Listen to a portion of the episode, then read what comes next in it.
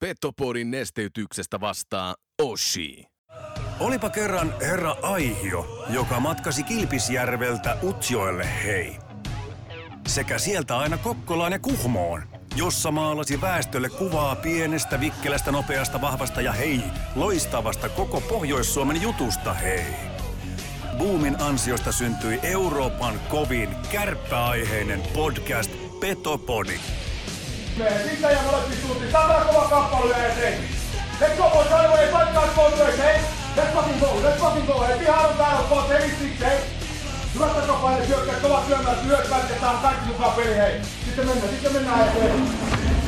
Tämä on juhlapäivä. Moni voisi sanoa, this is the day of the days. Painetta maalille! Eli focus your energy on essence. Mun lempitermi on 95-50. Kun se pätkii, se keskittyminen 5 prosenttia, niin sit sun ainutlaatuisesta hankituista taidosta opiskelusta on puolet käytössä. Voitko sinä ja sun jengi voittaa? Forget it.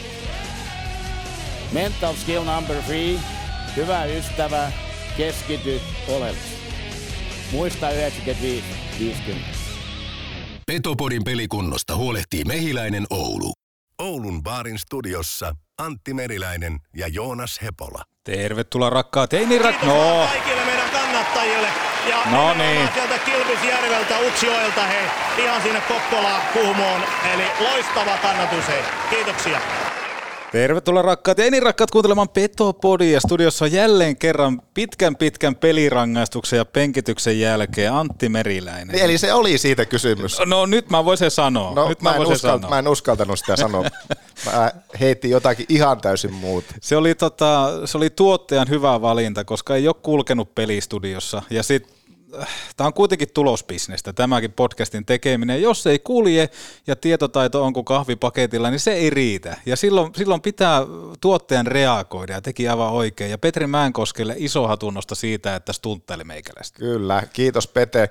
Havaitsin jotakin semmoista pientä hermostuneisuutta tässä, kun sä naputtelit pöytää tuossa alkutunnari aikana, niin jännittääkö sua nyt sitten viikon tauon jälkeen tulla takaisin? No ehdottomasti, kyllähän se on aina kun vedetään podcast haalarit niskaan ja aletaan, aletaan vääntämään ja mennään sen oman pelin kautta, niin se aina antaa semmoisen pienen ekstra latauksen, mutta sitten kun sä oot viikon ajamatta pyörää ja sen jälkeen kun lähdet uudelleen ajamaan pyörää, niin totta kai se aina jännittää, mutta kiva, kiva laittaa nyt kypärän remmiä tiukemmalle ja myskätä nyt menemään. Me yritettiin somea seurata. Petellä oli oma aavistuksessa, missä sä olit. Kuulin Missä, tämän. missä sä olit? Kiimingissä ainakin Peten mukaan. Oli, oliko se Kiimingissä? En tiedä missä kunnossa Mäenkosken korvanappi on, mutta siis äh, matkattiin viikon verran tonne Kiiminki. Ki, Kiiminki. Se on todella lähellä kotiani, niin päätettiin mennä sinne budjettimatkalle. Ei vaan mentiin Sveitsiin. Sveitsin Kiiminki eli Geneve. Mitä siellä? No Ranskan rajalle ihmettelemään Keski-Euroopan tunnelmaa. Oli, oli kyllä hieno kaupunki ja le. Kaikki puhuu vähän niin kuin Juhani Tamminen tässä loppuinrossa. Ah oui, je te que, geba, GG.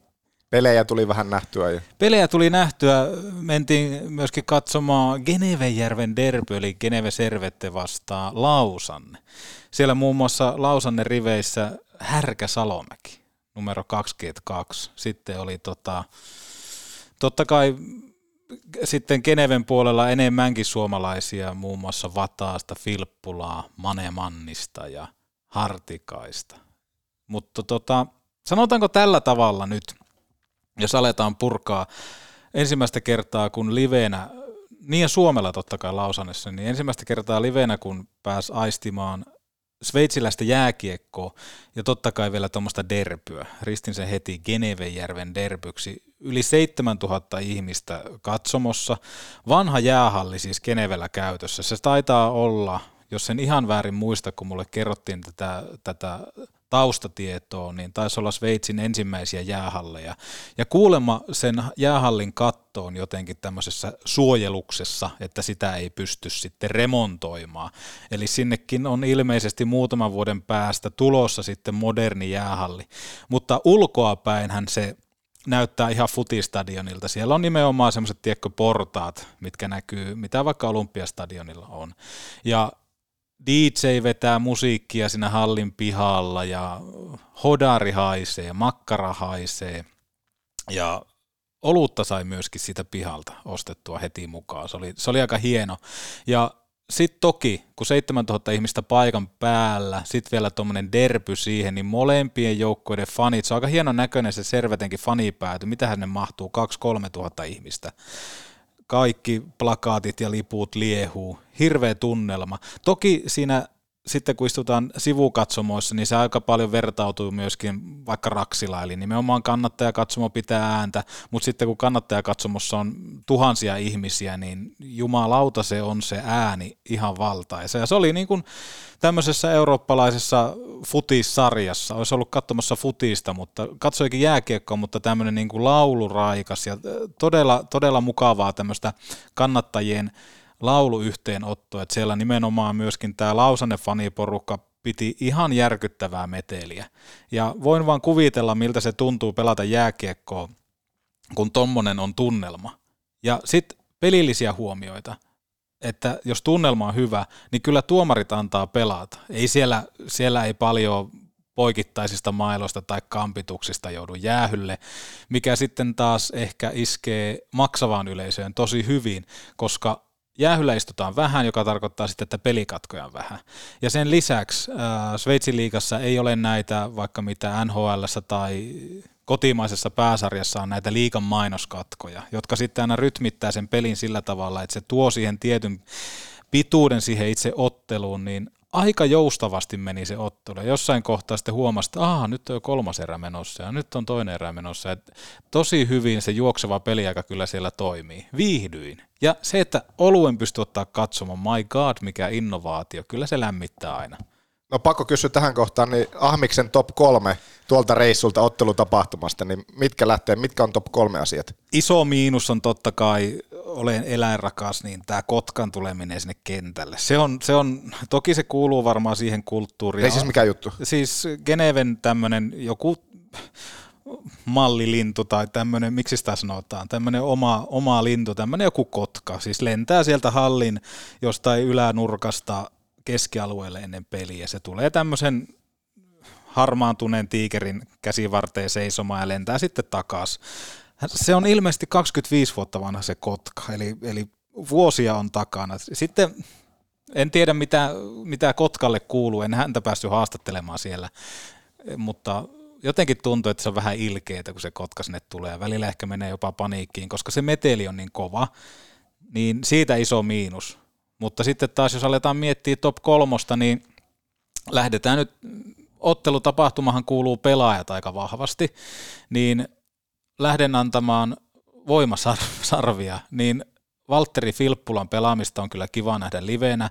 Mietin pelin jälkeen, että milloin on viimeksi nähnyt Filppulan livenä, niin se taisi olla Kärpät Jokeri finaalisarjassa edellisen kerran.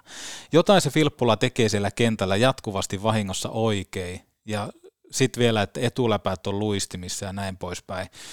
Niin teki semmoisia kokeneen pelaajien varmoja ratkaisuja, joka sitten edisti koko ajan peliä. Sitten siihen totta kai muut manniset, hartikaiset, vataset, jotka pelas hyvää peliä, totta kai. Mutta sitten jos lähdetään miettimään niitä kahta muuta, niin mä antaisin kyllä sille ulkotiskillä operoineelle tiskijukalle, joka sitten taas toivotti kaikki tervetulleeksi sinne ottelutapahtumaan, kun portista tullaan sisälle. Ja sitten kun musiikki raikaa, niin kaikilla jotenkin heti meni ryhti suoraksi, ehkä vähän nahka taakse, että nyt ollaan taas niinku peli tai niinku hallin äärellä.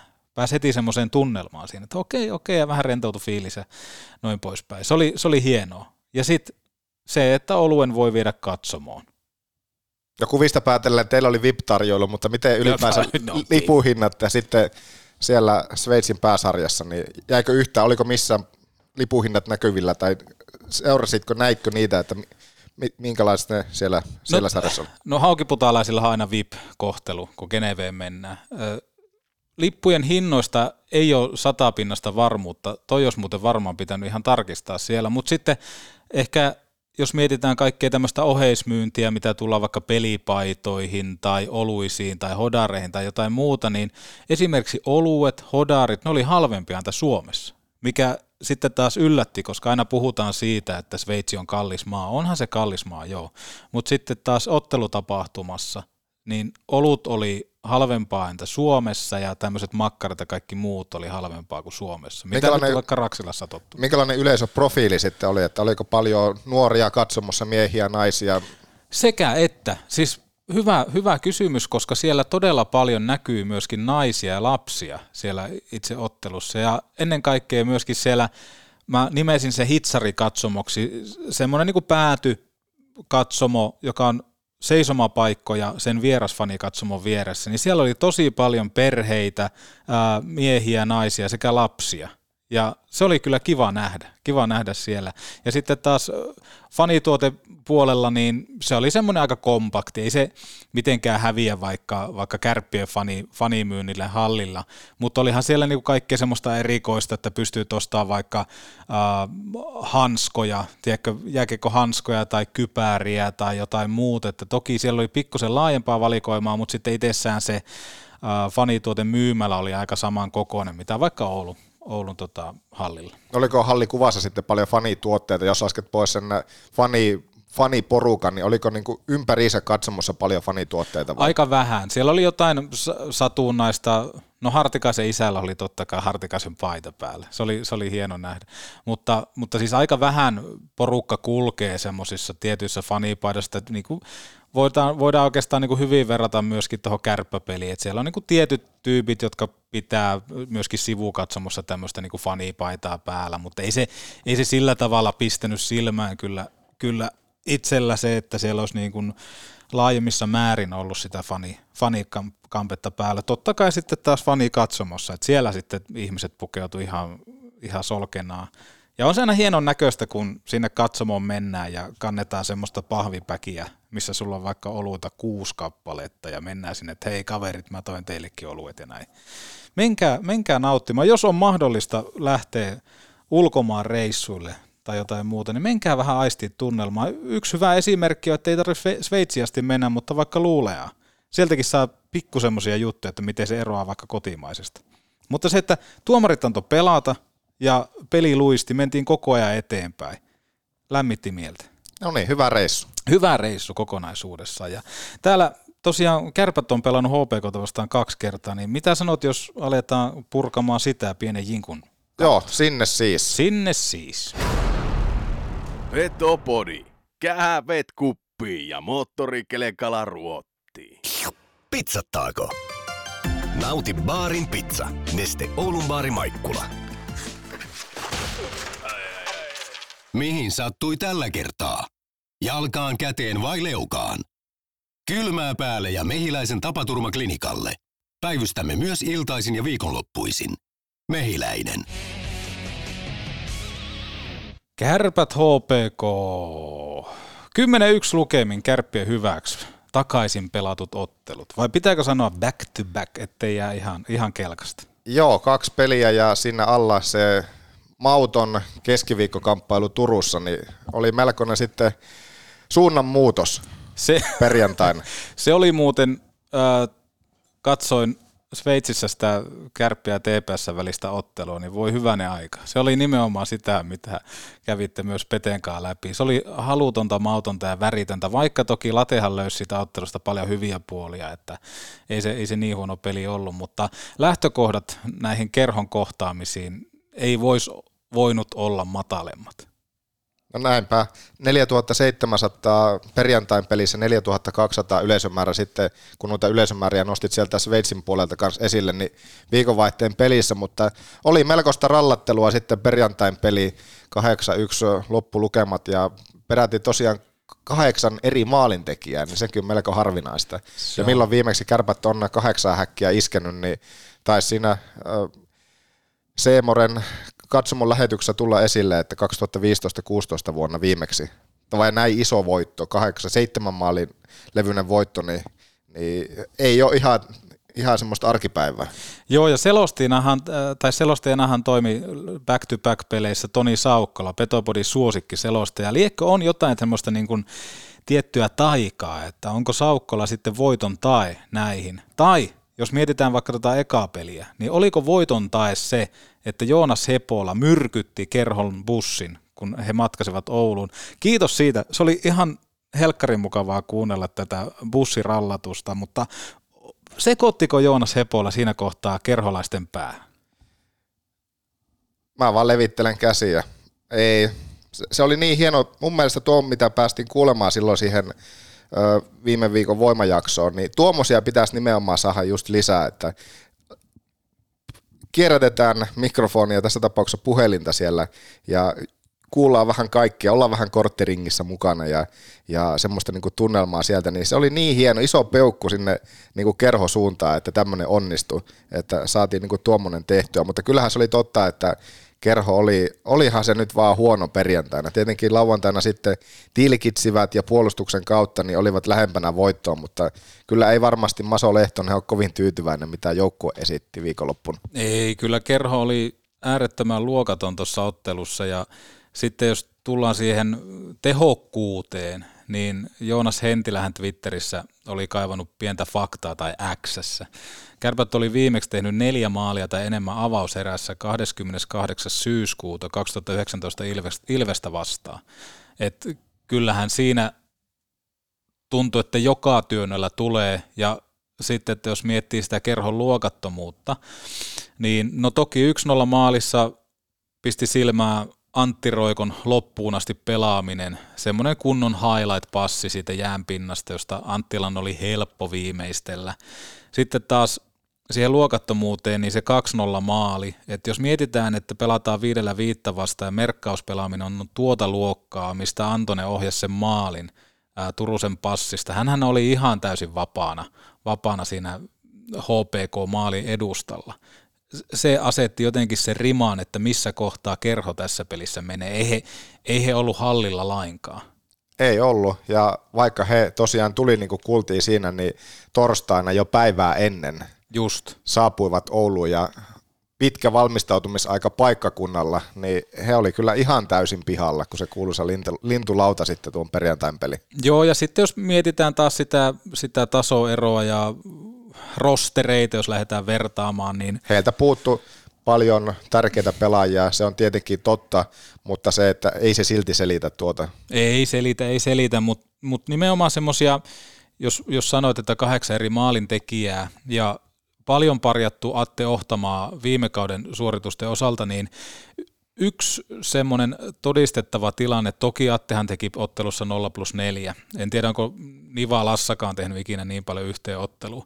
Mutta semmoisia merkkejä, jotka alleviivaa vahvasti sitä, että Atte Ohtamaa on palaamassa sille tasolle ja on mun mielestä pelannut tosi hyvin viime pelit, niin se 6-0 osuma, minkä Koivunen teki, niin siinä nähtiin alleviivausta siihen, missä Atte Ohtamaa menee tällä hetkellä. Eli kun kiekko lähti omiin, luistelulla vahvasti otti sen kiekon itselleen tietylle, antoi vähän kroppaa eteen, kamppailupelaamista, käänsi nopeasti ja Koivunen niin sanotusti vapaaksi, oliko yksin läpi tilanne tai jotain muuta. No, se, semmoisia tilanteita ei Atte Ohtamaan osalta – nähty viime kaudella kertaakaan, että missä hän olisi ollut noin läsnä. Ja jos miettii sitä Aten kuormaa, puhuttiin paljon viime kaudella, että sitä pitää saada alemmas tai joku siellä hämmentää, oliko joku loukkaantuminen siinä taustalla, niin minuutin verran on se keskimääräinen peliaika ottelua kohti tipahtanut tälle kaudella verrattuna viime vuoteen,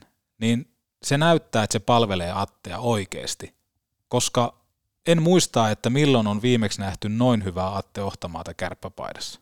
Kyllä, ja sitten tuo perjantain peli, se, että niitä onnistumisia nyt sitten tuli, niin me ollaan liian monesti just nähty ja törmätty siihen, että kun niitä onnistumisia ei tuu, niin se menee liian helposti just sitten siihen puskemiseksi ja varmaan jonkinlaista henkistä lukkoa sinne edelleen tulee, mutta nyt kun 4-0 avauserään, niin se oli sitten semmoista rallattelua ja mun mielestä just kärpät piti sitten myöskin se fokuksen äh, ihan aika lailla loppuun saakka sitten siinä pelissä, että ei kerho sitten missään kohtaa päässyt sillä pelin mukaan, ja jos olisi yrittänyt vähänkään tulla, niin siinä oli sitten Niklas Kokko, joka piti luukut kiinni ja varmisti sen, että, että kerho oli lähestulkoon loppuun saakka nollilla. Siis Niklas Kokon eleettömyys siellä, siellä kaukalossa ja tietenkin mailapelaaminen, mikä tukee sitä, niin Niklas Kokko nousee mun silmissä kärppien ykkösveskariksi. Nimenomaan sen monipuolisuuden takia, että hän pystyy myöskin osallistumaan peliin. Mutta toi peli jälleen kerran, kun tauon jälkeen tulee askiin, niin miten pystyy pelaamaan tuolla tasolla? Se on jotain semmoista pöyristyttävää, mitä, mitä vaan niin tuijottaa, että ei jumalauta, tämä on varma kaveri. Ja mietitään, että nuori jätkä ja sitten ne kaikki rituaalit, mitä kävitte Mäenkoskenkaan läpi, niin kaikesta paistaa, että se on läsnä, kun se vetää sen maskin päähän. Ja se kaikista parasta on nimenomaan, jos sä niin nostit tuossa, että Niklas Kokko ykkösveskariksi. Kärpillä on tällä hetkellä kaksi huikeata, huikea hyvää maalivahtia, jotka pelaa varmalla hyvällä tasolla ja sen osoitti taas sitten Westerholm seuraavassa pelissä ja se tuuletus ensimmäisessä kärppä nolla pelissä, joka tuli, niin, niin sekin just toi semmoista jotenkin semmoista hienoa fiilistä siihen se, että tällä hetkellä on käytännössä katsoa ihan sama, että kumman kärpät lyö luukulle, että taitaa olla top kolme maalivahtitilastoissa Joo. maalivahit tällä hetkellä, että onhan tämä hieno tilanne, että se on loppupeleissä ihan sama, että kumman Hilli kautta Marjamäki sinne valitsee maaliin, niin homma kyllä toimii. Homma kyllä toimii ja siihen kärpät ei tule kaatumaan. Semmoinen varmuus ja ylipäätään sen tandemin kemia. Mä en ainakaan itse koe, että siinä on minkäänlaista semmoista huonoa kilpailua, eli nimenomaan vain positiivista kilpailua. Molemmat auttaa toisiaan ja sen rauhallisuuden kaare, minkä se Hilli on saanut maalattua siihen ympärille, niin se palvelee kyllä kärppiä loistavasti. Ja toki ensimmäisestä ottelusta pientä Jobin postia, eli Kasper Björkvist, pieni loukkaantuminen ilmeisesti taisi tulla viisi minuuttia, kun kellotti vaan peliaikaa toivottavasti on pelikunnossa, koska tiedetään Kapen loukkaantumishistoria. Se on, se on vaarallinen. Toivottavasti on pelikunta. Toivottavasti on, joo. Se on, mulla meni vähän ohi se tilanne kokonaisuudessa, joo. että mitä siellä on tapahtunut, mutta to, toivottavasti siihenkin nyt sitten vaikka tälläkin viikolla jollakin tavalla saahan koppia ja nähdään tietenkin keskiviikkona taas pelit, pelit kun jatkuu, eikö vaan, niin keskiviikko, torstai. Ketään vastaan se on keskiviikko? Onko se Jukuripeli sitten jo keskiviikko? Eikö, eikö HPK? HPK. Jukurit on sen jälkeen. Joo. Niinhän se on HPK. Totta kai HPK vastaan kolmatta kertaa putkeen. Niin, noista maalivaiheista meillähän on tänään jaksossa sitten Joo. Roope Koistinen, maalivahti asiantuntija, joka, joka on tehnyt hypyä sitten sinne veden toiselle puolelle, niin kuullaan häntä kanssa, mutta tuosta maalivahtipelutuksesta kanssa se juttu, että vuoden lopussa on kuitenkin U20 kisat luvassa, jossa sitten toivottavasti siellä Niklas Kokolla on iso rooli niissä skaboissa. Joka tapauksessa voisi kuvitella, että varmasti joukkueessa tietenkin on, on mukana ja toivotaan, että just vielä isossa roolissa, niin se, että minkälaisena se pelutus just tähän loppukauteen menee, koska Kokko tarvii nyt semmoista ö, tasaista pelituntumaa kohti myöskin noita U20 ja sitten se, että sen jälkeen kun on U20 pitkän pätkän, niin siinä on sitten se Westerholmi kantaa, kantaa sen kaiken vastuun monta viikkoa, kun kokko on pois ja reissun päällä. Nimenomaan. Särkymävarahan tuossa ei paljon ole siinä, siinä tapauksessa, että pitää laittaa kärppäkäpälät ristiin ja toivoo, että, että Westerholm sekä toinen Nikke Nikke kautta Peksi pysyy sitten, sitten pelikuntoisena, kun maajoukkoistakin tullaan. Mm, mutta mietit taas tuota sillä, että tuo oli vähän tuommoinen jopa etelämäinen kommentti. Se on kuitenkin sieltä, mietitään, että vedenpäätä on muun muassa on, sieltä, sieltä tulossa ja se, että kun tuntuu, että koko ajan nousee vaan uutta kaveria sieltä myöskin nuorista.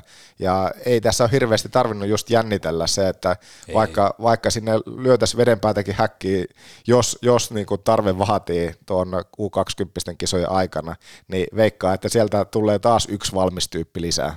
Ehdottomasti. Niklas veden päälle vaan, vaan lisää näyttöpaikkaa. Eikä, eikä, eikä mua siis oikeasti pelota. On toi niin Koistisen Roopet sun muut tehneet aika hienoa taustatyötä, että he on vähän niin kuin väsyttäneet niitä lohia, mitä sitten Hilli Ari nostaa vielä perattavaksi siinä, että se on ollut hienoa yhteistyötä, mutta tuohon toiseen kerhootteluun vielä, niin sehän oli aika tasainen ja jotenkin siinä niin kuin päästiin semmoiselle tasolle, missä, missä ehkä kärpät tällä hetkellä menee. Toki kärpät piti ton läpi ottelun niitä ohjaksia käsissä. Se, mitä merkintöjä kirjasi omaan vihkoon, niin kyllä koskenkorvaa koulitaan tällä hetkellä todella kovasti, että se peliaika on todella niukkaa, Ja sama oikeastaan Hermosen kanssa, että peliaika pidetään todella minimissään. Mielenkiintoista nähdä, mikä se lateen alaisuudessa se jatko tulee olemaan. Mutta kyllä toi toinen peli lauantaina, niin näytti jotenkin sitä, että kärpät alkaa löytämään sitä pelitapaansa. Eli se alkaa hioutua kohdilleen ja sehän sopii oikeastaan sitten tuolle Lauri Marjamäen valmennukselle, että kärpäthän tuossa niinku puolusti kaikki kerhon paikat aika olemattomiin ja teki maalit, kun oli tarvit, äh, niinku teki maalit silloin, kun pitikin. Mutta yksi asia, mikä mua jäi kismittää tuosta lauantain kotiottelusta, ylipäätään huippurheilusta tämmöinen filmaaminen harmittaa todella paljon, niin Teemu Turunen palasi siihen tuttuun rooliinsa, jossa, josta myöskin oululaiset ovat aikanaan viheltäneet Teemu Turuselle.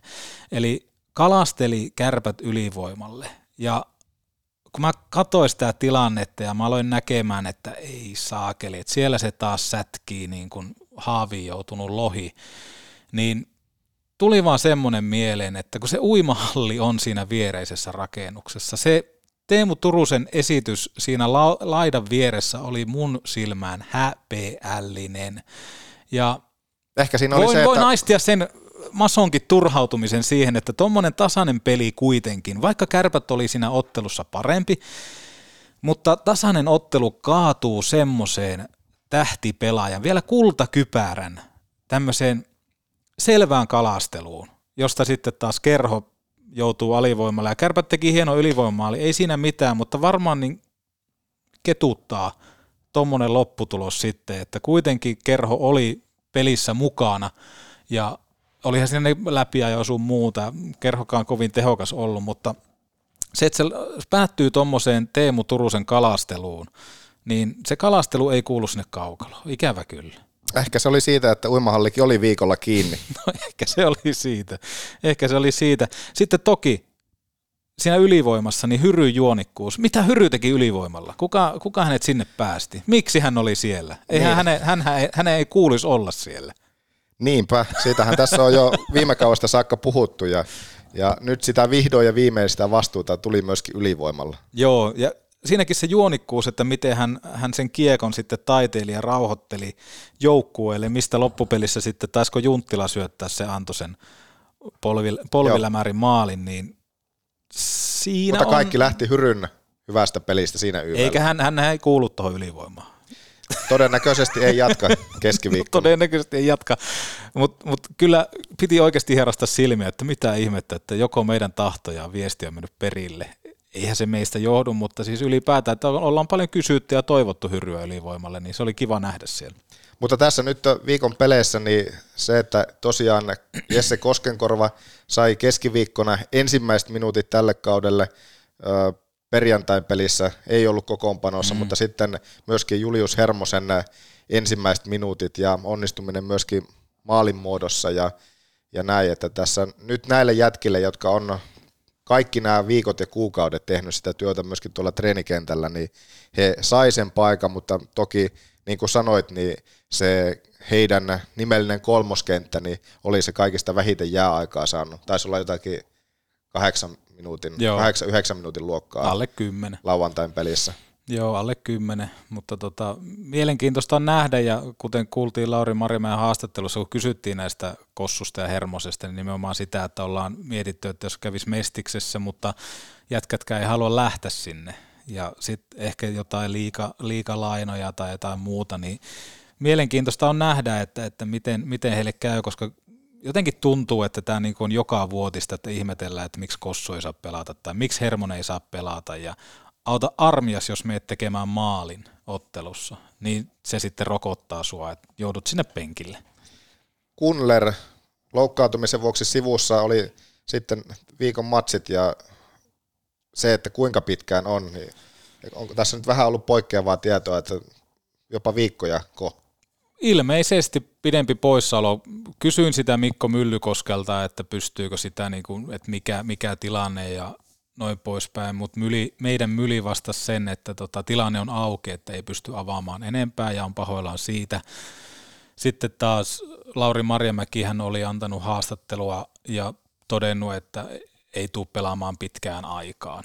Et aina kun sanotaan, että tilanne on auki, niin kyllähän se kertoo siitä, että, että ikävä kyllä joku pahempi poissaolo on, on taustalla. Toivottavasti olen tässä kohtaa väärässä ja se, että pelaajalta itseltään ei valitettavasti tätä tilannetta pystytä kysymään, koska se virallinen tieto pitää kaivaa sitten täältä Myllykosken suunnasta ja Marjamäeltä.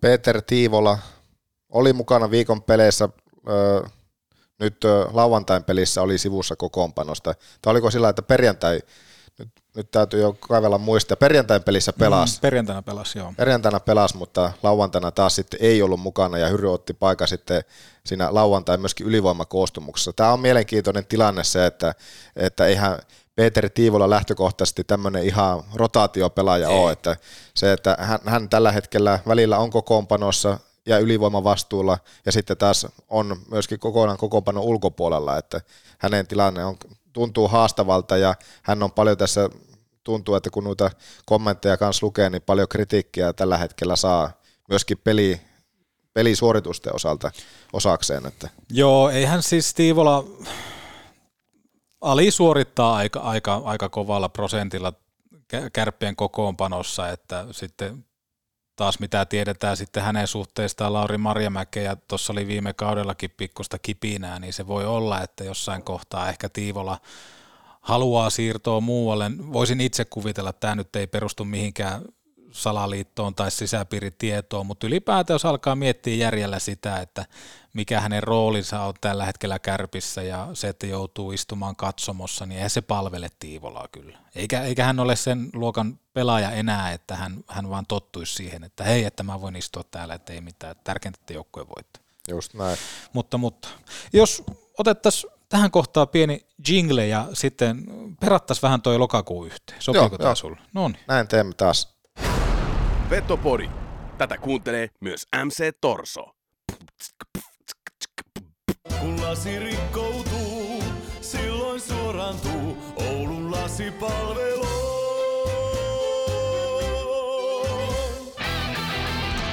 Jos sä joudut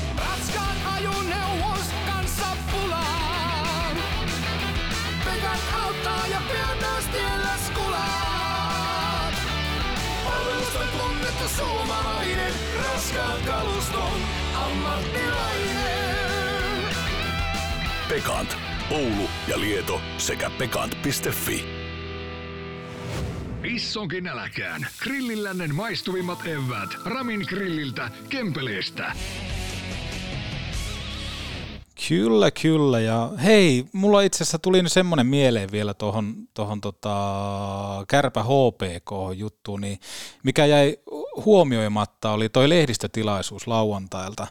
Et, et, siinä oli kuitenkin Kärpillä kaksi voittoa alla ja jotenkin hyvä meininki, mikä myöskin välittyi tuolta kärppien kopiista, kärppien some, somen kautta, niin jäi kummittelemaan Lauri Marjamäen kommentit lehdistötilaisuudessa. Otetaan tästä pienet tyypit seuraavaksi.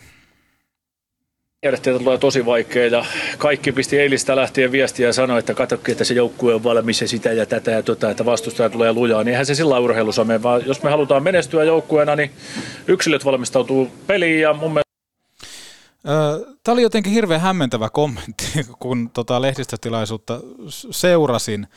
Mistä tämä juontaa juurensa? Mistä tämmöinen kahden niin voittoottelun jälkeinen jotenkin tämmöinen ulostulo, mistä tämä kertoo sun mielestä? Niin mä heitin sulle kysymyksen, että, että ketkä kaikki ja mihin kaikki? Niin. Vasta kysymyksenä. Joo, ja se täytyy sanoa, että minä en ole laittanut lateille yhtään viestiä. Mutta, mutta se oli hirveän jännä, että kaikki pisti viestiä, että sitä, tätä, tota, tämmöistä. Eli tekikö late tästä itsestään jälleen kerran huoneen fiksuimman? Mulla tuli semmoinen fiilis, että onko se sitten, ei se ole kärppätoimisto, joka laittaa viestiä, ei todellakaan ole. Ja mihin Laurille laitetaan viestiä? Niin, tuo on, nostit esille eilen, kerroit tuosta, että, että tästä täytyy niin kuin napata myöskin tämä, niin, niin, niin on erikoinen, erikoinen heitto siihen kohtaan. Joo, kieltämättä. jostain turhautumisesta se, se kertoo ja ylipäätään, että kun otetaan vielä huomioon se, että, että kaksi voittoa oli alla, kuitenkin aika puhdasta suoritusta molempiin otteluihin kerhoa vastaan, niin sitten tultiin vielä tommoseen, että kaikki pisti viestiä ja tätä, tätä, tätä. Se, ja tämä oli siis lauantain, tai perjantain, tai perjantain pelin jälkeen ennen lauantai-peliä. Joo, porukka pisti viestiä. Olisi, olisi mielenkiintoinen selvittää, että ketkä kaikki niitä viestejä on. Onko ne Niilontien asukkaat, jotka lykkäs AC Oulun stadionin hankkeen, vai ketä ne oli? Nimet kaivetaan kyllä esille. Mutta jotenkin jäi niinku, muuten se oli hirveän positiivinen ja analyyttinen lehdistötilaisuus, ja yhtäkkiä vaan mentiin sitten tämmöiseen pimeälle puolelle. Jostain turhautumisesta se kertoo, ja varmaan myöskin siitä, että Lauri omalta osaltaan haluaa näyttää hauista epäilijöille. Sitä se varmaan kertoo, mutta se, että se alleviivas asian noin, niin se jäi ihmetyttämään, että hei, hetkinen, että, että mikä, mikä juttu. Joo, tämä on näitä lehdistötilaisuuden hieno, hienoa antia, mitä tässä nyt on pitkin kautta kuultu. Ja Masolta muuten oli hyvä tässä, tässä bussihaastattelussa, oli se, että miten vaikka Mestiksessä, että kun otettiin heti pelin jälkeen kommentit ottelusta. Joo, onhan se huomattava eri, mitä edelleenkin, niin, tai kiekkoradiossa kun Joo, tehtiin, kyllä, niin kyllä. heti sen jälkeen se tunne on kuitenkin eniten pinnassa just siinä, ja, ja se on ehkä just, ja on, ja nimenomaan on just semmoista prosessoidumpaa se teksti sitten lehdistötilaisuudessa, jossa myöskin se kuvataan ja ollaan selkä suorassa ja mietitään, että puhutaanko just ne perus samat kliseet vai heitetäänkö sitten semmoista jotakin pientä pikkunäppärää siihen, niin Mm. siinähän se niinku, noin niinku, ö, kiteytetysti on tuo Antti. Joo, siinä ehkä pikku tuommoinen kehitysidea ei käynyt it- itsellä kyllä mielessä, että se voitaisiin, niinku, toki kiekkoradiossahan tehtiin sitä, mutta että ehkä niinku liikalle voisi olla jonkunnäköinen kehitysidea siitä, että valmentajat tulisi suoraan pelin jälkeen, siinä kun on kättelyt saanut tehtyä, niin suoraan siihen. Siinä Se toisi se tois enemmän sitä tunnetta nimenomaan siinä. Joo, siinä kun ollaan vielä lämpöisiä, niin voisi vois saada hienoa materiaalia. Lokakuun perkausta, haetaan tähän keskusteluun hieman vauhtia syyskuulta. Kärpäthän parans lokakuussa otteitaan syyskuuhun verrattuna. Syyskuussa Kärpät pelasi kuusi ottelua, joista voitti kaksi plus sitten yhden jatkoaika voiton otti. Kärpät teki syyskuussa 13 maalia ja päästi 14 taakse. Ylivoimaosumia Kärpät teki neljä kappaletta ja iski yhden tyhjiin. Vastustajat teki ylivoimalla taas sitten viisi osumaa ja sit se, mitä nyt ollaan mitattukin tässä Marjamäen pelikirjassa on tämä tasakenttäpeli. Syyskuun osalta se päättyi tasan 9-9. Tehtyjen maalien keskiarvo syyskuussa kärppien osalta ottelua kohde oli 2,16 ja päästettyjen maalien keskiarvo syyskuussa ottelua kohden oli 2,33. Ja kun me tullaan sitten taas tähän lokakuulle, niin lokakuussa pelattiin 10 ottelua, josta tilille tuli kuusi voittoa. Kärpät teki lokakuussa 33 maalia ja päästi 24 osumaa omiin. Ylivoimamaaleja Kärpät teki enemmän kuin syyskuussa, eli yhdeksän kappaletta ja kaksi iskettiin tyhjiin. Vastustaja teki taas sitten kärppien taakse samat viisi maalia ja iski jopa viisi tyhjiin ja yhden teki vielä alivoimalla. Ja tasakenttäpeli, huom, tasakenttäpeli, mitä Marjamäki mittaa, oli Kärpille 22-13. Ja se, mikä tässä on mielenkiintoista myöskin se, on, että tehtyjen maalien keskiarvo oli lokakuussa Kärppien osalta ottelua kohden 3,3, eli siinä selvää parannusta. Päästettyjen maalien keskiarvo lokakuussa oli ottelua kohden 2,4, verrattuna tuohon syyskuuhun, joka oli 2,33. Öö, sekä syyskuussa ja lokakuussa kärpät pelas enemmän kotona kuin vieraissa. 16 ottelusta oululaiset on pelannut 10 ottelua kotikaukalossa. Aika mielenkiintoinen ää, lukema, mutta ylipäätään se, että selkeästi toki otteluita oli enemmän, mutta kärpät meni pelillisesti tai tuloksellisesti eteenpäin verrattuna syyskuuhun. Mutta yksi asia, mikä yhdistää sekä syyskuun että lokakuun on se, että ne isot päänahat, ne top 5 joukkueet, top 3 joukkueet, voitot on vielä ottamatta. Niin, mutta kohtahan kärpät nousee sinne top vitoseen. Niin Kyllä.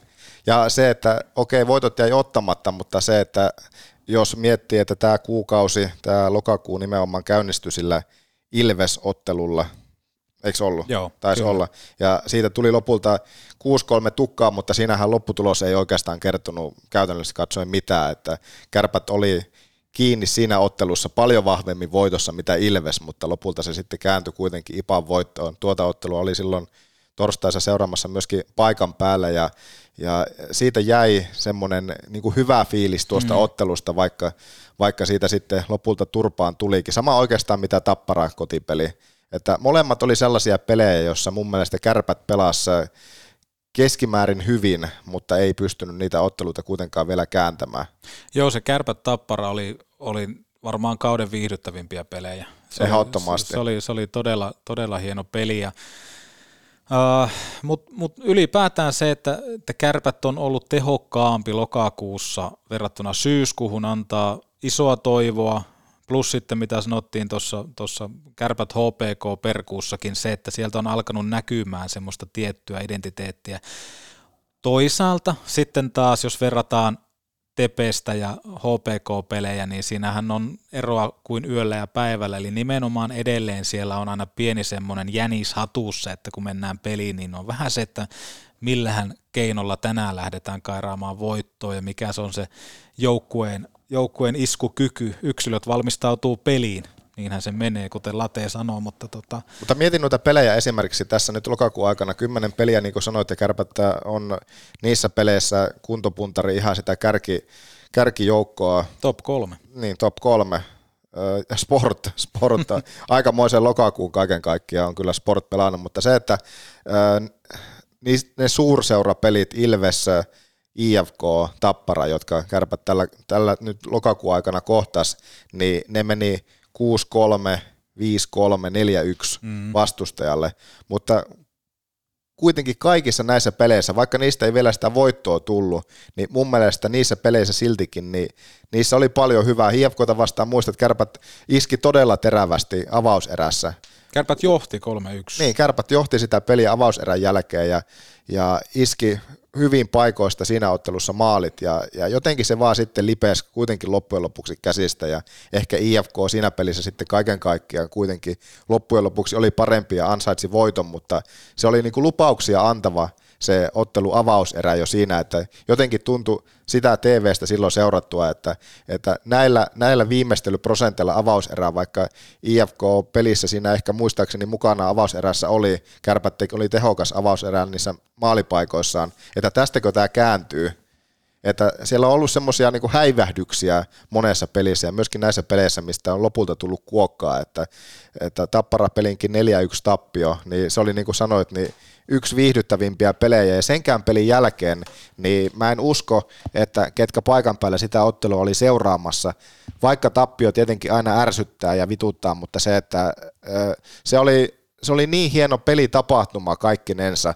Siinä tuli jo semmoista vähän playoff-tunnelmaa ja se, että vaikka turpiin tuli, niin itselle jäi siitäkin ottelusta silti semmoinen hyvä fiilis verrattuna sitten tämmöisiin peleihin, mitä on tullut muutamia ohipelejä, se Turun reissu, niin siitä ei jäänyt kenelläkään minkäänlaista hyvää, hyvää mieltä eikä sanottavaa, että lähinnä vaan se, että, että olisi, Oispa lähtenyt käymään vaikka hukassa salilla sen kolmen tunnin aikana.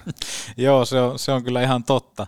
Ja sitten jos mietitään taas sitä, mitä tuossa HPK ekassakin pelissä, että, että laajalla rintamalla onnistumisia, niin sitten taas mitä tullaan lokakuun tämmöiseen tehokkuuteen, niin Teemu Turunen kymmenellä pisteellä kärppien tehokkain, Arttu Hyry 0 plus 8, hävytöntä. Mun mielestä Hyry saisi pitää ton erottisen nimenomaan nolla maalisarakkeja ja jaella, jaella noita passeja.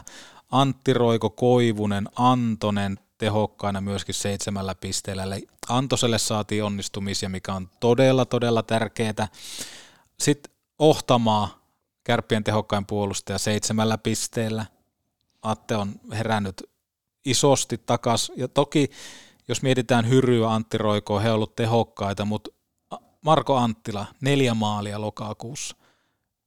Kyllä, kyllä Anttila on maksanut oman sopimuksensa takaisin jo moninkertaisesti. Et, et se vaan vahvistaa sitä, että he on neloskenttä, mutta se on silti todella tehokas neloskenttä vielä kaiken lisäksi. Niin kyllähän tuommoinen jos puhutaan unelman nelosvitjasta, niin alkaa olemaan aika lailla sitä. Ja eihän se enää sillä jääajalla mitattuna, niin neloskentän jätkäthän on, on niin kuin peliajallisesti ihan, ihan jo melkein mm. sitä niin kuin eniten kohta jäällä Kyllä. viihtyvää, että siellä tietenkin on sitä alivoimavastuuta ja nyt lopulta myöskin Hyrylle saa nähdä, jatkuuko, miten se trendi jatkuu nyt siinä sitten, että onko ylivoimassa myöskin jatkossa, mutta tämä lokakuu, niin niin ei passa unohtaa sitä, että tässä kuitenkin näitä muutoksiakin on nähty, että Mingo ja ei, ei sitten Oulussa homma lähtenyt rulettaa ynnä muita syitä taustalla, että ovi on käynyt jo vähän kahteenkin suuntaan, että Jakobson kanssa jatkanut pelejä muualta ja sitten Kunleri. Jotenkin tuntui, että todella lupaava startti lokakuun muutama peli, mutta sen jälkeen sitten mahdollinen pitkä loukki, niin, niin, niin jättää tietenkin sitten mietityttävää siihen, että, että mit, milloin hän seuraavan kerran pääsee pelille. Tiivolan tilanne, nyt on, mitä aikaisemmin puhuttiin, niin Hermosen, Hermosen ja Koskenkorvan ö, sisääntulo myöskin kokoonpanoon ja se, että miten tämä nyt sitten jatkuu, jos ajatellaan se, että Kunler ei pysty pelaamaan, mikä on sitten Björkvistin tilanne, että minkälaisilla koostumuksilla kärpät nyt tähän viikkoon lähtee kolme otteluviikkoa ennen sitten sitä maaottelutaukoa. Että. Ja paljon tulee kertoa toi Gunlerin pelikunto siitä, että jos hän ei pysty suorittamaan, että miten kärpät ja hashtag meidän myli reagoi sitten siirtomarkkinoilla, että varmaan siellä seurataan Jesse Puljujärven tilannetta, että tuleeko sieltä NHLstä sitten pelipaikkaa, koska Puljukin näyttää olevan kuntoutunut muun muassa. Myöskin Haloveen kertoi sen. Oli muuten Puljulta ihan loistavaa pukeutumista, ei muuta kuin hattu päästä. Jos voimasarvia pitäisi Haloveenin osalta jakaa, niin Puljulle kaikki kolme. Et varmaan seurataan sitä, että mikä se Jessen tilanne on, että tuleeko vaikka pienellä koeajalla kärppiä aluksi, että, että nähdään, että kestääkö paketit. Ja ja, ja. Halloveen asusta muuten täytyy sen verran sanoa. En tiedä, oliko se väärä havainto, mutta siis oliko ö, osa porukkaa tullut perjantain pelin vahingossa Halloveen asussa vai näinkö jotenkin tätä nyt väärin? Näit. Ei vaan oli siellä siis Halloween asuja. Niin, Peli. mutta jo perjantain pelissä joillakin. niin, niin. se, se, voi olla. Kun mä tässä oli... viikonlopun aikana katsoin vähän pelejä sekaisin eri järjestyksen, niin mä että oliko, oliko käynyt tämä klassinen, että lauantain Halloween peli, niin osa yleisöstä oli vahingossa tullut Halloween asuille jo perjantain peli. Voi olla, että tämä on väärä havainto, mutta mä mietin sitä, että mietin sitä tunnetta, kun sä oot menossa juhliin ja on puhuttu jonkinlaista pukukoodista ja sen jälkeen sä huomaat, että ei perkele, että me ollaan Halloween asussa päivää liian aikaisin ja tulti on niin kaukaa, että ei, ei näitä, näitä maalauksia ei enää poiskaan saa, niin mennään vaan. Mennään vaan. Ei, ei se tota, näin. Jos on jollain kuuntelijalla käynyt tämmöinen pikku moka, niin laittakaapa viestiä. Olisi ihan mukava kuulla pikkusta taustatarinaa, että miten on reagoitu pelissä pelin sisällä. Miten olisit itse reagoinut, jos tämä, on, jos tämä mun havainto nyt oli oikea, että mä en nyt katsonut sitä lauantai-peliä ja luullut, että se oli perjantai, niin. niin se, että jos olisit vahingossa mennyt väärässä asussa juhliin, oli se nyt sitten kärppäpeli tai mitä tahansa, niin meni, menisitkö vaan pokkana koko sen tilanteen loppuun saakka vai, vai tuota, niin ajattelisitko, että kot, kotia, kotia lähetetään juhlat jää väliin, että me, me, ei näillä kamppeilla, niin näillä kamppeilla me ei lähetä. No tokihan se riippuu siitä, että mikä se asu olisi. että siitähän sitten pitää lähteä perkaamaan. Mutta jos olisin pukeutunut kuin Jesse Puljujärvi, niin todennäköisesti olisin käyttänyt tilanteen hyödyksi ja astelu esimerkiksi vaikka kärppien koppiin. En nyt kärppien koppiin, mutta vaikka johonkin yritysaitioon. Ja ollut sillä tavalla, että missä Ylösen Antti on, että hän on tilannut mut tänne. mutta tota, en tiedä, en tiedä. Vaikea sanoa, mutta, mutta, mutta Laittakaapa viestiä, jos näin on käynyt, että olette mennyt. Eihän se, eihän se keltään ole pois. Ei se ollut nimenomaan keltään pois. Mun mielestä hieno, hieno. hienoa heittäytymistä kaiken kaikkiaan. Koko viikonvaihteen Halloween. Mutta marraskuussa niin Kärpäthän pelaa nyt enemmän vieraissa kuin kotonaan, että siellä on kerhopeli vieraissa, Ilvespeli, Jukurit, Kalpapeleistä ää, yksi on vieraskentällä – sitten on tapparaa vieraissa. Että...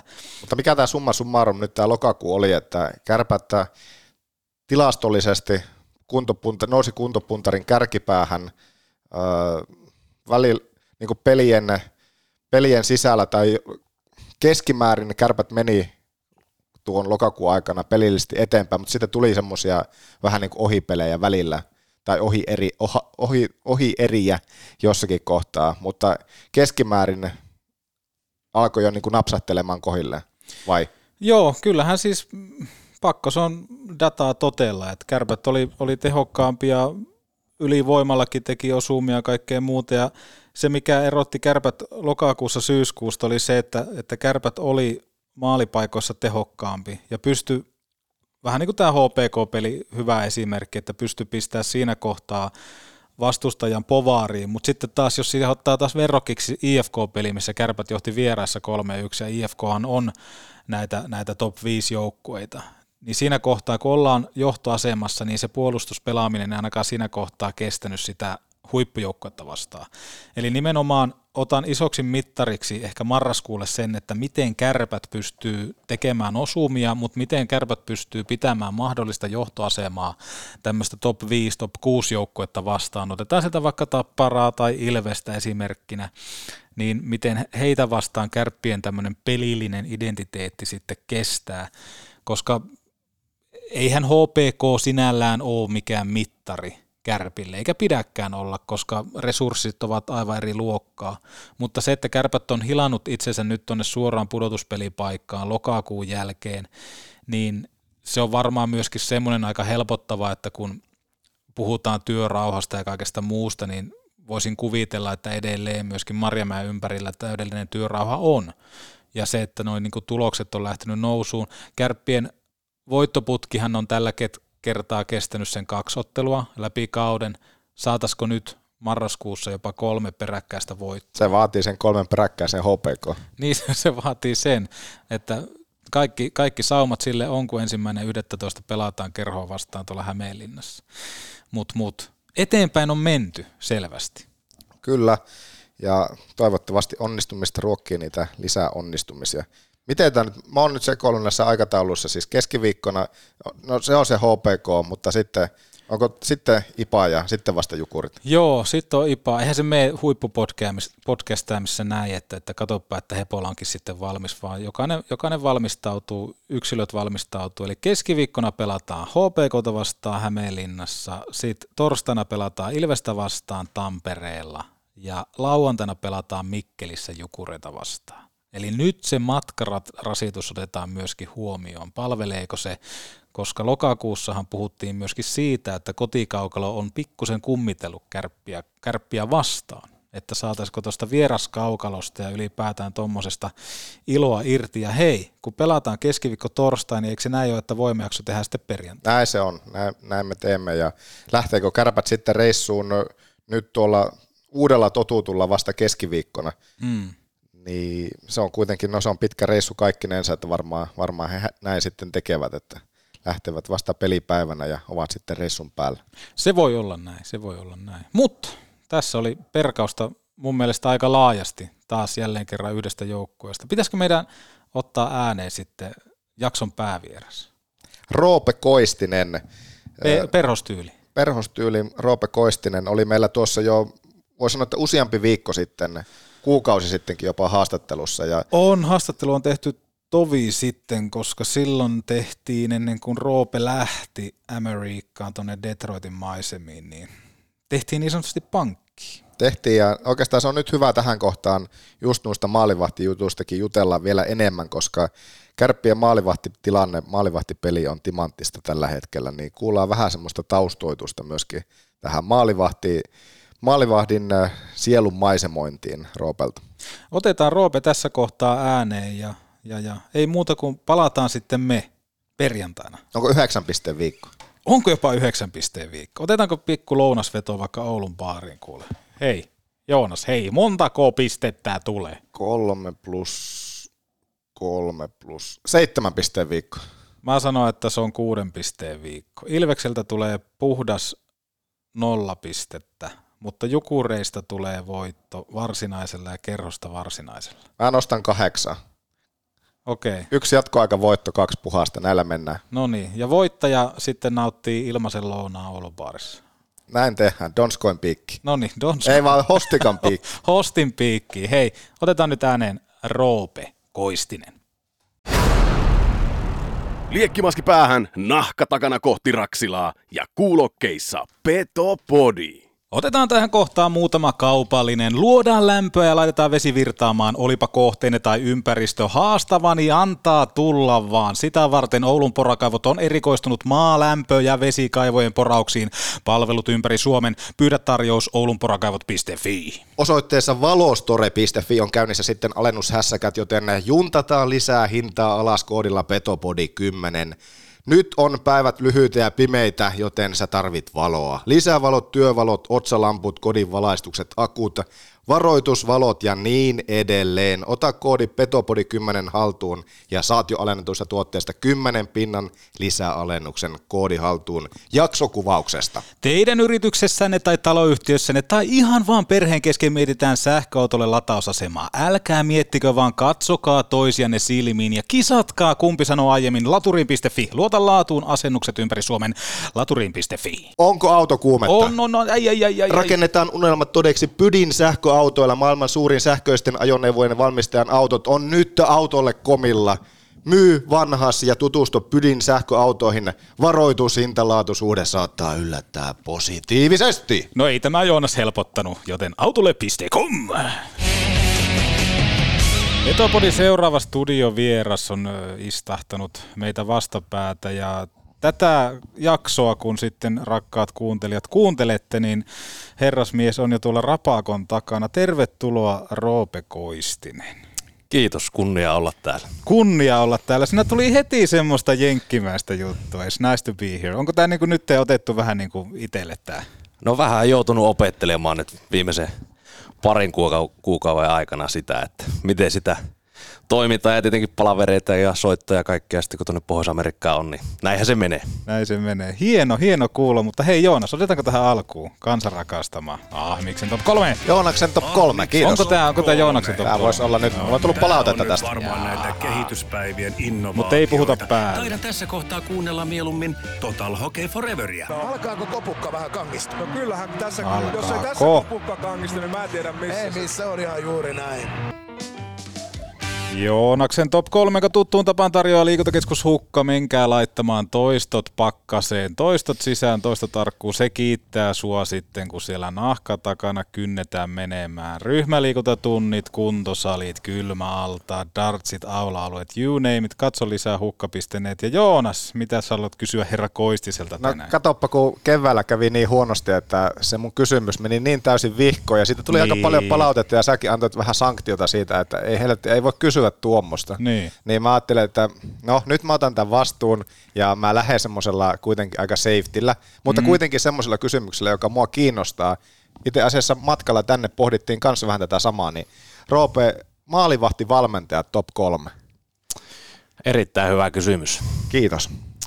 Tota, Ari Hilli Neljä, on top niinku- neljä. Top neljä. No Beni on tietenkin, tietenkin niinku siinä, siinä ja tota, sitten jos mietin sillä niin kuin Suomesta, ketä täällä on, niin varmaan Markus Korhonen on niin kuin yksi semmoinen, joka, joka niin kuin ainakin itselle näyttäytyy semmoisena huipputekijänä niin kuin meillä täällä Suomessa. Toki meillä on paljon, paljon niin kuin hyviä ja huipputekijöitä, mutta että nousee niin kuin sieltä esille. Ja, ja tota, sitten Marko Torenius Vancouverin organisaatiossa ja ehkä sitten täytyy joku, jos joku niinku semmoinen pohjois-amerikkalainen nostaa tuolta, niin tota, Ian Clark, joka on no itse asiassa Vancouverin organisa- organisaatiossa kanssa, mutta tehnyt pitkän päivätyö, päivätyö Pohjois-Amerikassa ja paljon on niinku jakanut sitä omaa tietouttaan niinku siellä, niin siinä ehkä semmoinen neljän kärki, mitä tulee niinku ensimmäisenä mieleen. Joo, mutta Penny ei mahtunut ihan siihen kärki, kärkiryhmään. Eikö Penny ole tässä niinku siellä neljä? No Penihän mainittiin ykkösenä tässä ja tietenkin näytöt on myös ai, erittäin hyvät, niin kyllähän sillä pääsee sinne ihan kärkeen. Teikäläinenkin on nuori jätkä, 92 syntynyt. Kyllä. Ja, ja KKPn isossa ja rikkaassa organisaatiossa aikanaan tämmöinen niin kiekkolähde ja kiekkorakkaus on sitten syntynyt, niin kuvaile vähän, ö, minkälainen olit itse sitten pelaajana kautta maalivahtina. Miten rakkaus jääkiekkoon lähti aikana? No rakkaus jääkiekkoon, en tiedä mistä se on lähtenyt, mutta aina niin kuin halusi olla maalivahti ja ihan sieltä pienestä pitää, että neljävuotiaana aloitin jääkiekon ja siitä sitten niin kuin on kerrottu tai ehkä jonkin verran muistankin sitä, että vähän pettynyt oli, kun joutui kenttäpelaajanakin olemaan ja Okei. opettelee sitä luistelua, mutta tota, sieltä niin kuin oikeastaan se, se niin kuin rakkaus, rakkaus lähtenyt niin kuin siihen ja maalivahin rooli ehkä jotenkin ollut semmoinen, mistä niin itse on tykännyt, että se on ollut pelin suhteen aika semmoinen vastuullinen, että voit, voit joko niinku pelastaa sen pelin joukkueelle tai voit olla myös sitten se, joka menettää sitten sen pelin ja, ja, ehkä semmoinen tietty niinku vastuu siinä on niinku kiehtonut, kiehtonut niinku itse silloin aikanaan. Minkälaisia muistoja sulla sieltä nimenomaan miltä peliajoilta sitten on? No tota, no itse niinku ehkä semmoinen pelaaja aika niinku semmoinen tulisielune niinku oli, että sitten kun vedettiin se maski päähän, niin, niin tota, vihas kyllä niinku häviämistä yli kaiken ja, ja, ja oli se sitten pienpelit tai mitkä tahansa jäälissä, mitä jätkien kanssa pelattiin, niin niin, niin kyllä siellä niin kuin mailoja meni poikki silloin, kun ei niin kuin pärjännyt, mutta onneksi kuitenkin sitten jossain kohtaa vähän niin kuin rauhoittunut, rauhoittunut sen suhteen ja, ja, ja ehkä sitten semmoinen valmentaja persona on sitten, sitten niin kuin erilainen, että siellä ainakaan taas tuossa roolissa niin ei sitten ne tunteet, tunteet nouse niin paljon opintaan. Eli sussa oli vähän semmoista hekstaalia, kun laitoit maskin päähän. Kyllä, kyllä, yes. ehdottomasti. Tämä on hieno, mutta miksi kaikki päättyi sitten nopeasti? Mi- mihin, mihin kaikki niin töppäsi?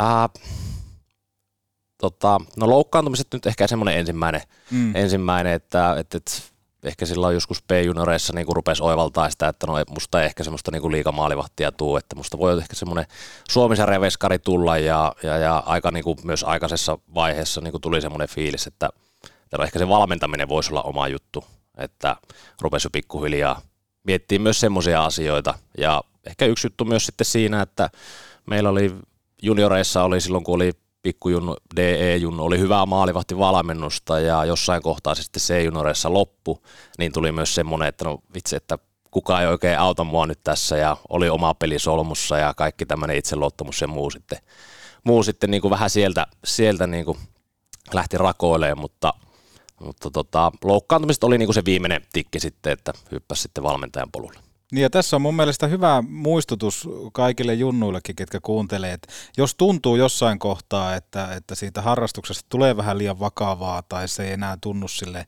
omalle jutulle, niin nimenomaan toi, että aina on portteja, mutta että minne lähtee. Et sullakin se on ollut niinku selkeänä se, että no miten valmennus? Et sun ei tarvi olla 47-vuotias, että sä alat jossain kohtaa valmentajaksi, vaan sä oot lähtenyt nuoresta pitää. Minkälainen se oli tavallaan se startti sille, että sä siirryt valmentajaksi? Kenen otit yhteyttä tai miten KKP sitten auttoi siinä? Että oliko se heti sille, että joo, hyvä juttu, että tuu vaan niin kuin coachaamaan? No kyllä, että oikeastaan niin ensimmäiset valmennuskokemukset Janne Niinimaan jääkekkoleireiltä, että siellä kävi, kävi niin itse pelaajana ja sitten kun kasvoi sieltä ulos, niin sitten hyppäsi siihen valmentajajuttuun ja, ja tota, oikeastaan sitten KKP P-junnussa pelasin, pelasin ja silloin vähän piti alkaa itse rahoittaa niin kuin mm. sitä harrastamista, että kun sitä joutui maksaa, niin sitten tuli se mahdollisuus, että no C-junnujen maalivahtivalmentajana tuossa käyt siellä vähän jeesailee jätkiä ja pelaat itse, niin saadaan vähän niitä kuukausimaksuja sitten siinä, Jep.